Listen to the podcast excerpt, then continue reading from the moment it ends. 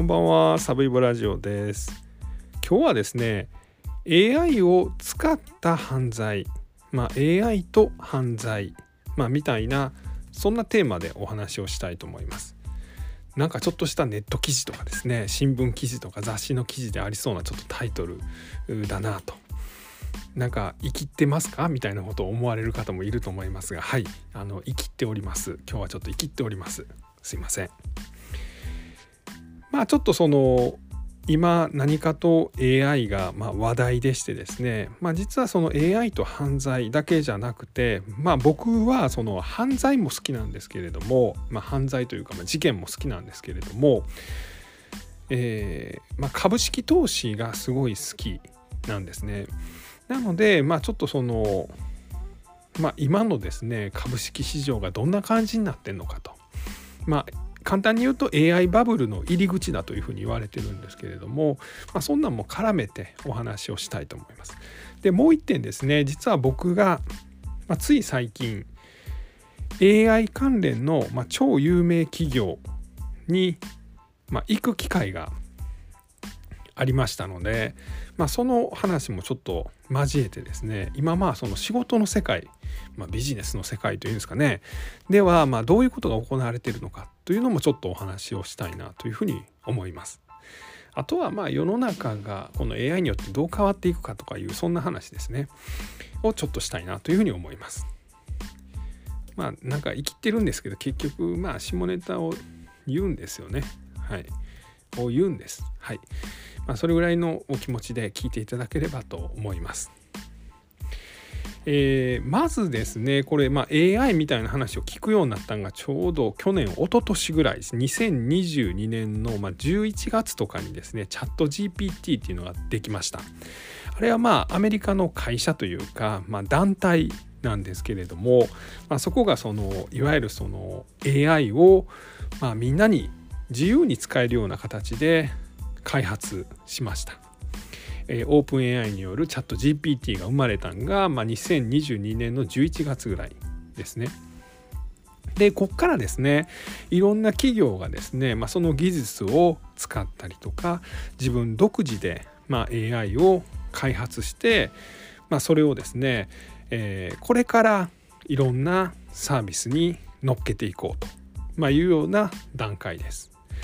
で実はまあすでに昔から AI が活躍している現場みたいなのが例えば将棋ですよねあの藤井聡太さんでしたっけ、えー、はまあこう AI を使って、まあ、普通の人間が考えられないような一手を、まあ、AI と一緒に覚えていってるみたいな。でその前はチェスとかがありましたし囲碁もありましたよね。であとはまああの製薬会社なんかが、まあ、何度も何度も実験を繰り返すのがですねもう莫大なお金がかかるので、まあ、ある程度ですねこういう実験をしたらこういう結果になるというのをこのコンピューター AI に覚えさせて、まあ、その中で何度も何度も実験をさせるこれによってまあ薬を開発する値段をま下げる、まあ、みたいなことにはまあすでに使われているとかいうふうには言われています。あとは何でしょうね車なんかにも結構 AI が入っていたりとか。あと何でしょう。この間あの焼肉キングというレストランに行きましたね。焼肉の食べ放題。まあワンカルビのまあ何ですかね。あの2番センチというか。あそこはあの運んできてくれるお肉を運んできてくれるのがあの自動ロボットですよね。あれもまあ AI によってですねまあこうなんか障害物があったら避けるみたいな。ホテルとかでも最近ありますよね。あのまあ、ルンバの巨大版みたいなのが掃除してくれたりとかまあ案なんです。あとは嫌なのはあれですよねあの何かと問い合わせをする時にですねこのあのチャットボットと問い合わせをせなあかんとこうパソコンのですねなんか新しく入れ直したらですねここが分からんなと思ったら、まあ、それ質問する時にチャットボットに行ってですね「はよ人間出てきてくれや」って言うんですけどもひたすらチャットボットとなんかこうやり取りするみたいなまああんなんも AI ですよね。でこういうのが今後まあ世の中の仕事をすごい効率化すると、まあ、いうようなことが今期待されています。なのでこれから世界は AI バブルに入っていくという時期なんですよね。まあ、バブルって僕らはですね日本の1989年ぐらいのバブルをまあそのなんとなくちっちゃい頃見ててですね。でようやく最近になってあのバブルの時の、えー、3万8,0009,000円ぐらいの日経平均の最高値を34年ぶりに更新した。まあ、みたいな記事がありましたが、まあ、あんなをイメージするんですが世界ではですね結構ちょこちょこバブルが起こってるんですね。でそのバブルの要因いくつかあるんですが一つが、ま、技術革新であると。まあ、代表的なやつが2000年ぐらいの IT バブル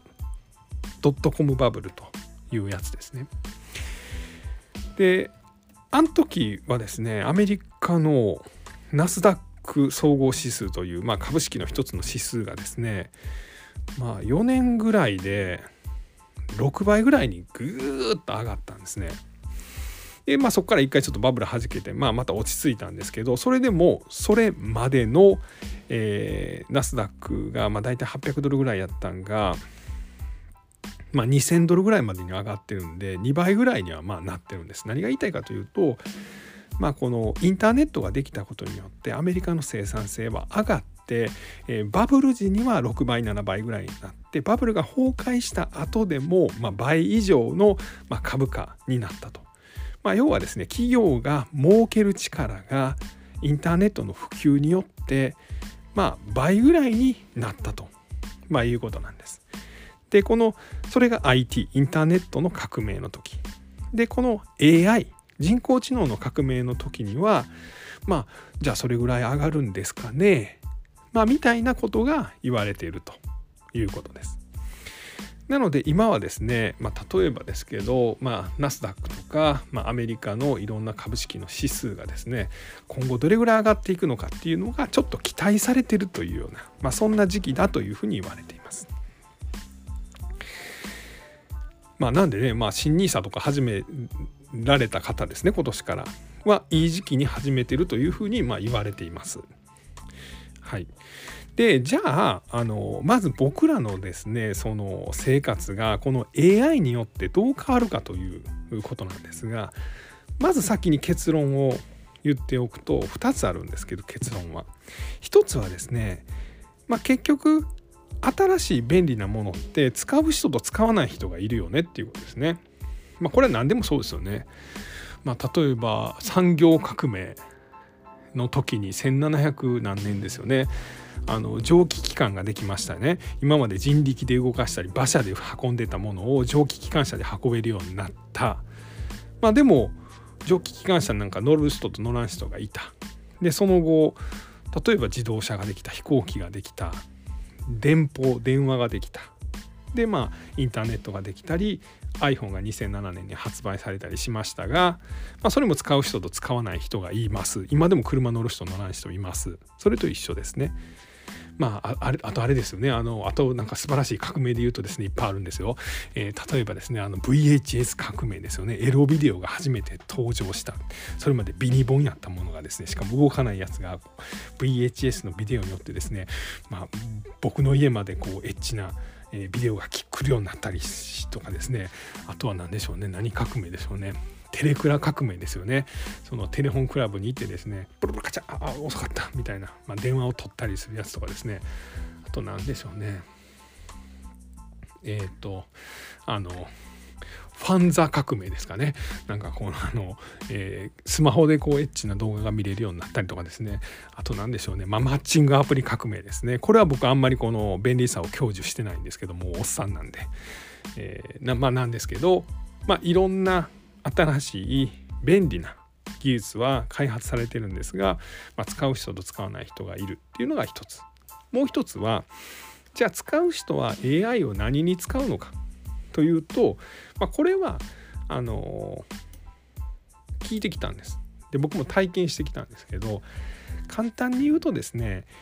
優秀なアシスタントできる部下、えー、聞き上手な話し相手で、えー、いい感じのちょっとエッチな異性の友達えー、まあ、ちょっと後半部分は僕のちょっとあの願望が出てしまったんで忘れてください。まあ、優秀なアシスタントできる部下みたいなのが、ま AI だということです。えー、さっきちょっと言いましたが僕とあるまあ皆さんの全員が知っている有名な企業にお邪魔する機会がありました。まあ今ですね、まあ、世界的にこの AI を牽引している会社、まあ、実はこのあの AI ブームでですねアメリカのあのビッグテックとかマグニフィセントセブンと言われる、まあ、例えばアップルとかマイクロソフトとか、えー、メタとかですねグーグルとかですね NVIDIA とかですね、まあ、あの辺は軒並み高決算、まあ、要はあの調子がいいんですよね。でその中で一番すごいと言われているのが NVIDIA で、えー、売上がですね去年からですね370%アップしてるみたいなとんでもないですよねそんな会社僕らの周りにないですけどそれぐらいまあその AI によって、まあ、半導体の会社ですけど売り上げが伸びてるんですね。で技術を作ったのは OpenAI というところなんですが、まあ、この技術をま一緒に使ったりとか、まあ、似たようなものを作ったりしてですね今後サービスをまああの比較的は僕らに近いような形で展開していこうとしている会社が、ま、マイクロソフトとグーグルがまメインになってくると思います。でこの辺がやろうとしていることは、まあ、例えばマイクロソフトだったらですねあのマイクロソフトのオフィスと言われるあのまあ、文章を打つ時のワードとか、まあ、表計算する時のエクセルとかあのイベントとかでこう写真出したりするパワーポイントとか、まあ、ああいうものの中に AI を組み込んでいってこれを AI のコーパイロットっていうらしいんですけど、まあ、これを使ったら、まあ、便利に仕事できますよみたいな。で実は Google もほぼ内容は一緒なんですけど僕はあの資料をまとめたりするのはですね Google のこれ何だったかな？テキストというこれクラウドのソフトを使ってます。まあ簡単に言ったらワードの Google 版みたいなやつですね。で、Excel の Google 版がスプレッドシートってやつですね。表計算のやつ。まあそんなんがあるんですけど、ここに AI が入ってくる。で、これでどういうことができるかというと、例えば、まあ、僕サムイボラジオで言うと、えー、事件のですねなんかホームページとかにいろんなデータが載ってますよねでそれをボンと貼り付けますよね例えば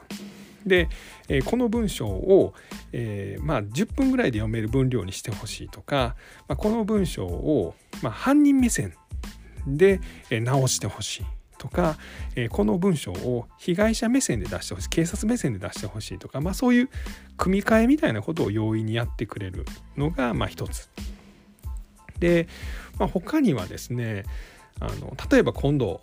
僕が東京の方でイベントをやる時に、えー、まあ事件の説明をするようなイベントで、まあ、あのできるだけお客さんに喜んでもらうためにはどういうことをしたらいいか、えー、10個考えてほしい、まあ、みたいなことを言うとですね、まあ、10個なんか案を出してくれるんですね。まあ、そんな大した案ではないんですけど、まあ、例えばできるだけ早く告知をしましょうとか、えー、来てくれた人に何かプレゼントを渡すというのはどうですか？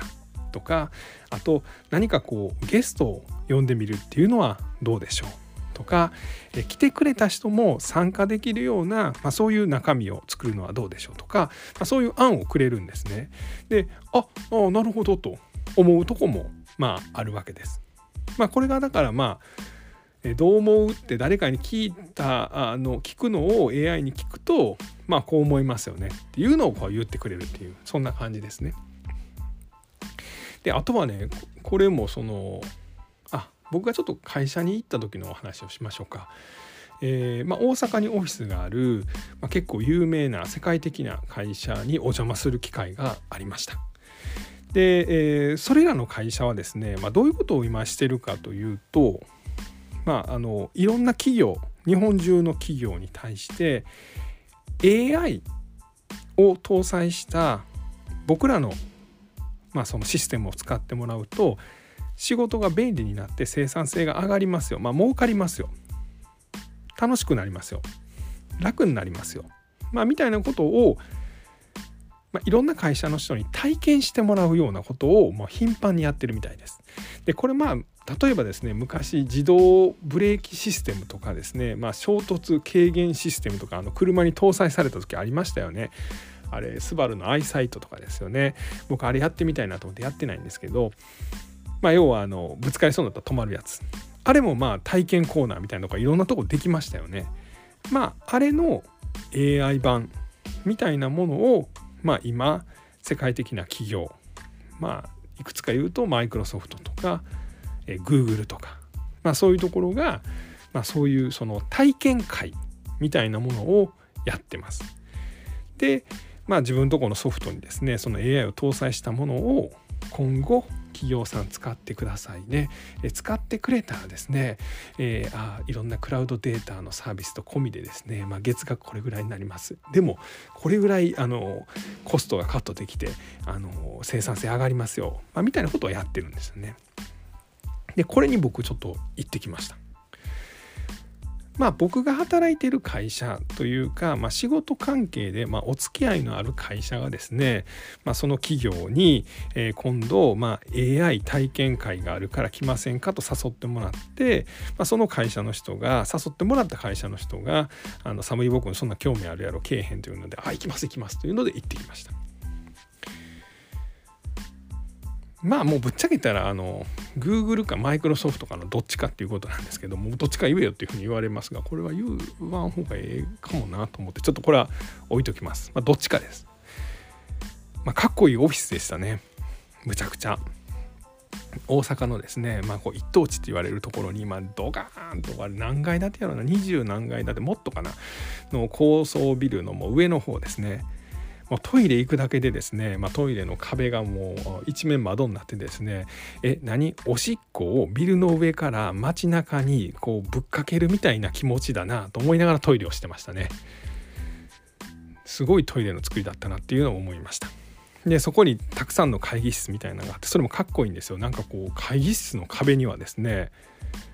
まあ、そのビルの壁は透明になっててその大阪の街をこう一望見晴らせるのに会議室の壁には何かしらんけど植物が植わっててですね。えこれはどういうこと？これなんかラピュタのラピュタか？みたいな。なんかそんな感じでした。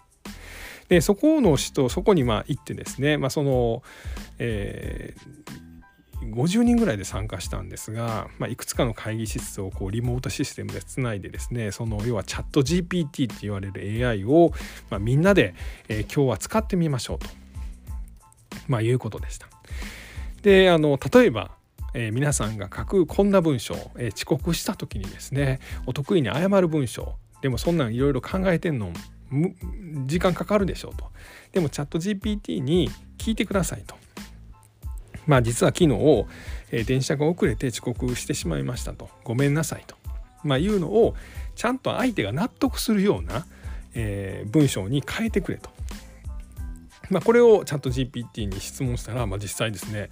えー、この度はあの打ち合わせありがとうございましたと。その際に、えー、遅刻をしてご迷惑かけて申し訳ございませんでしたと。で今後はこういう対策を取ります。みたいな文章がダララって出てくると。で何だったらこれまあ英語で書いてくれみたいなこともまあできると。あとはですねあのあとはまあさっきちょっと言ったみたいなことですね。今度まああのサムリボとしてイベントをするなら、まあ、どういうふうにすればお客さんが喜んでくれるかとかあのたくさん来てくれるかとか、まあ、そんな質問もできる。あとはまあタイトルですよね、まあ、いろんなその例えば本のタイトルとかもどんどん考えてくれるとか。あとはね要約とかも得意やって言ってましたね。例えばそのさっきもちょっと言いましたっけね。その事件のそのデータを貼り付けてですね犯人目線警察目線被害者目線で書き直してくれとかもまあできると。いうことです。なんでまあまああの先ほども言いましたが結論としては、えー、こういう AI を使ったらですね、まあ、どっかの企業の部長レベルぐらいですねその優秀な部下がまあたくさん自分の周りにできると。まあ、いうことなのかなというふうに思いました。なのでもともと仕事を一人で全部こなしきってる人には多分必要ないのかなそういう意味ではとは思いましたね。であともう一個ですねこれ最近あの僕胃カメラを1年に1回ですねあのお医者さんに受けに行ってるんですけどそこのお医者さんが言っててああなるほどと思ったのがあのサムイボ君今日もねあの胃カメラ終わってあもう何も悪いとこない悪いとこないこれね一応こうやってねあのほらここがねあの十二指腸やね。これ昔十二指腸海をこれ寒い僕やっとるね。だから歪んでるわ十二指腸みたいな、まあ、説明してくれるんですよね。あの胃カメラの写真を見ながらまあここはどうとか。これ生体やわ。これちょうど入っていったとこやね。とか説明してくれますよね。でその時ねそのお医者さんが言っててへえと思ったのがこのカメラの仕組み実は今度どっかで新しくする時には多分 AI が入るんやと。あそうなんですか。で AI が入っても、まあ、まあその先生はねもう60歳ぐらいなんですけど僕らはまああんま関係ないんやけどもしかしたらこれからその目とかが不自由になってきたら見落とすみたいな時にあの AI が「先生先生ここちょっと怪しいですよ」まあ、みたいなことを言うてくれるらしいねんと。でそれは助かるなと。でもしその仕組みが、まあ、僕が医者になったタイミング25歳ぐらいにあれば多分めちゃくちゃ助かってたと思うねんと。まあ胃カメラなんかまだ10件20件しかやったことないお医者さん若いお医者さんが、まあ、カメラの写真だけ見ても分かりにくいことってやっぱりあるねんと。でもその時に「先生先生ここちょっと怪しいですよ。これ表面上大丈夫やけど内側にちょっとまあがん細胞みたいな、まあ、ポリープみたいなできてる可能性ありますよ」と、まあ、いうのを言ってくれたらすごい助かるねん。そういうのがもし次5年後10年後に機械買い替える時にはそういう機械になってるかもしらんねと、まあ、いうようなことを言ってくれました。さらになんかその人先生が言ってくれたのが僕はレクサス乗ってんねんと。あそうですかと、まあ、お医者さんですしねお金持ってらっしゃるんですよね。それにも実は AI 入ってんねんと。であんなんなもうな事故られへんでと。あそうですか。いやそんなん誰かキュッて飛び出してきてもキキって勝手に止まりよるしやな。なんか右側にやななんか人気が出たらやなその画面が急にそこがブワンと大きくなってやな来てますよピピピみたいになるんやと。あれでもう事故んのは無理やでと。まあいうようなことを言ってくれました。まあ、要は何かというと、えー、まあその優秀なアシスタントもしくはま優秀な副操縦士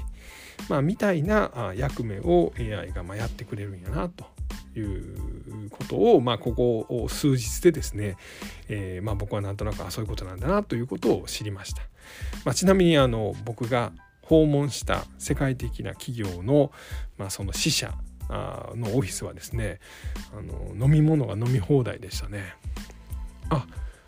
いらっしゃいませ。今日はわざわざあのお越しいただいてありがとうございます。あのうちはあのお菓子ですね。まあ、大したお菓子ございませんがどれ食べていただいても結構です、まあ、めちゃくちゃありました。もうきのこの、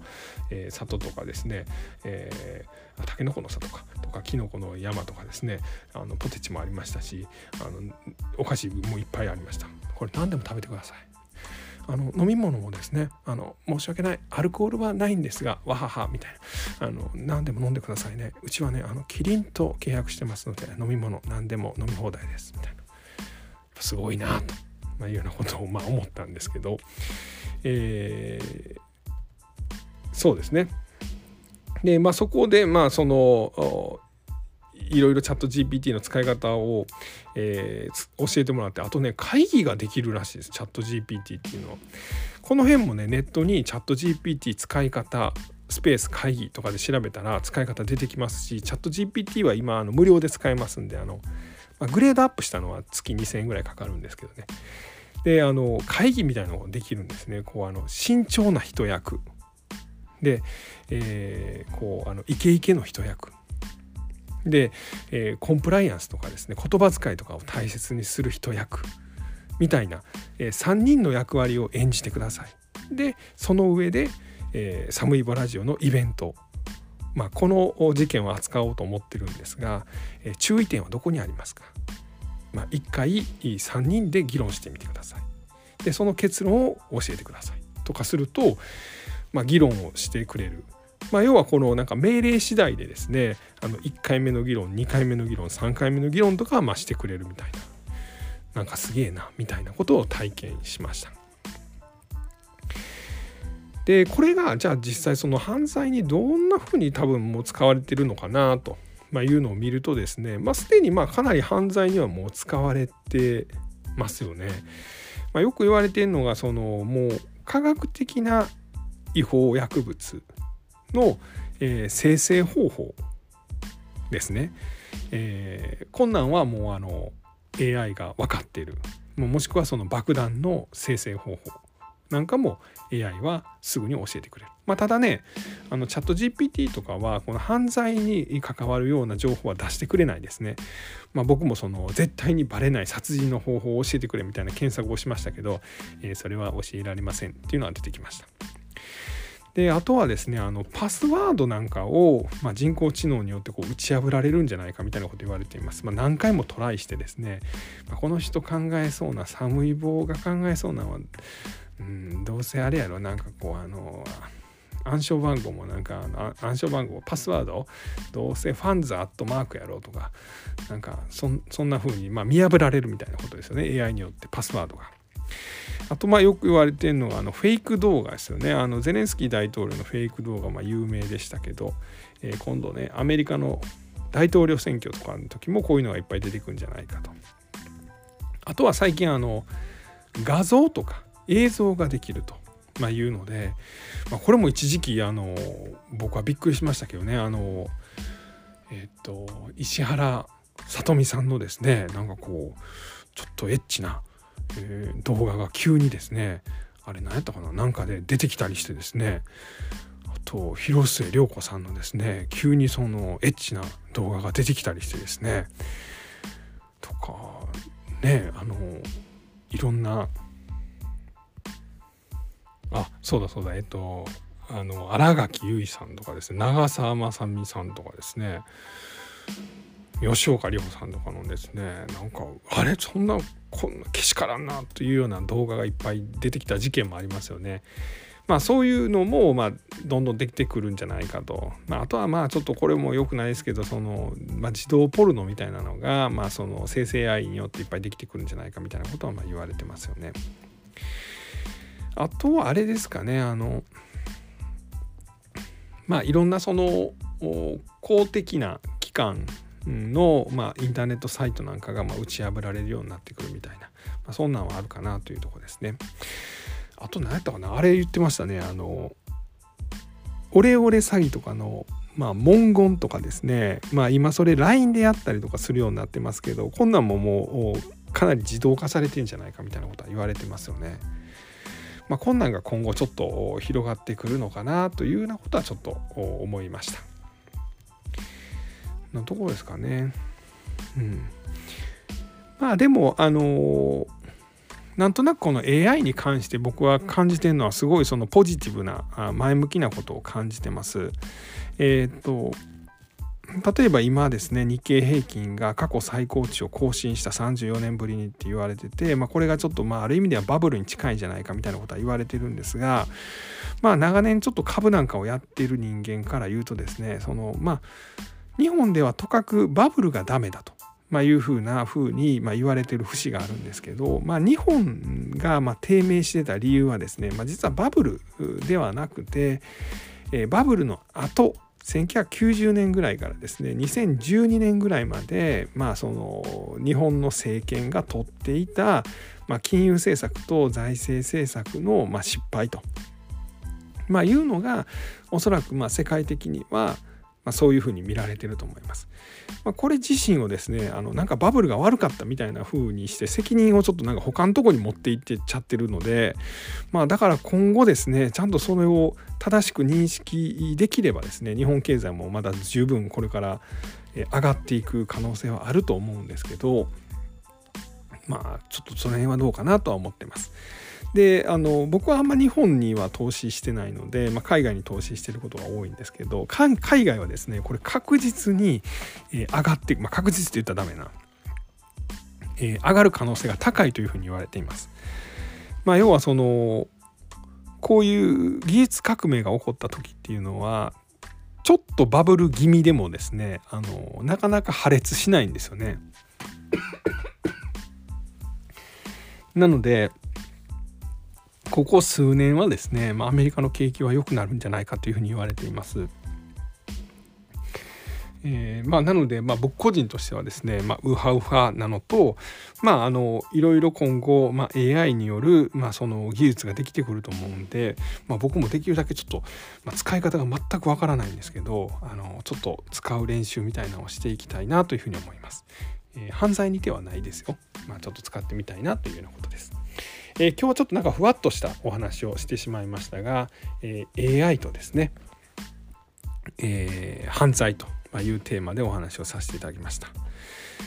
まあ何回も言ってますけど、まあ、使う人は使うし使わん人はまずっと使わんっていうことですよね。ねなんかもううんそうそうねもう男性にとったらですねこの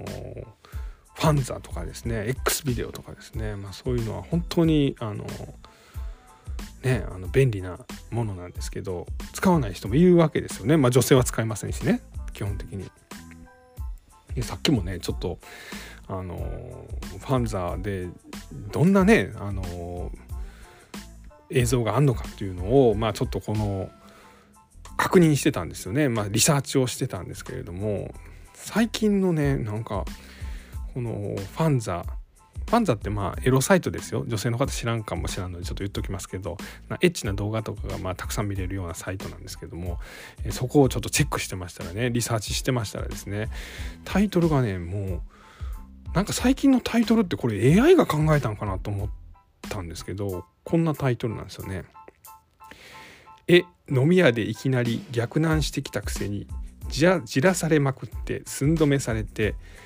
射精の瞬間に〇〇を放置されて〇〇をおもらしする